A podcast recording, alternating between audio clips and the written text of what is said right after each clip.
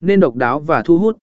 Dê tùy chỉnh và sự linh hoạt trong thiết kế tùy chỉnh, mỗi loại giấy có sẵn trong nhiều kích thước, độ dày và màu sắc khác nhau, cho phép thiết kế in ấn được tùy chỉnh dựa trên yêu cầu cụ thể.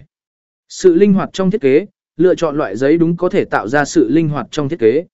Ví dụ, một loại giấy dày có thể được sử dụng để tạo bìa cứng cho sách, trong khi giấy mỏng và nhẹ có thể được sử dụng cho tờ rơi sự so sánh giữa các loại giấy dựa trên các yếu tố này có thể giúp đưa ra quyết định tốt nhất cho mục tiêu in ấn cụ thể. Sau tóm tắt và lựa chọn cuối cùng A tổng hợp ưu điểm và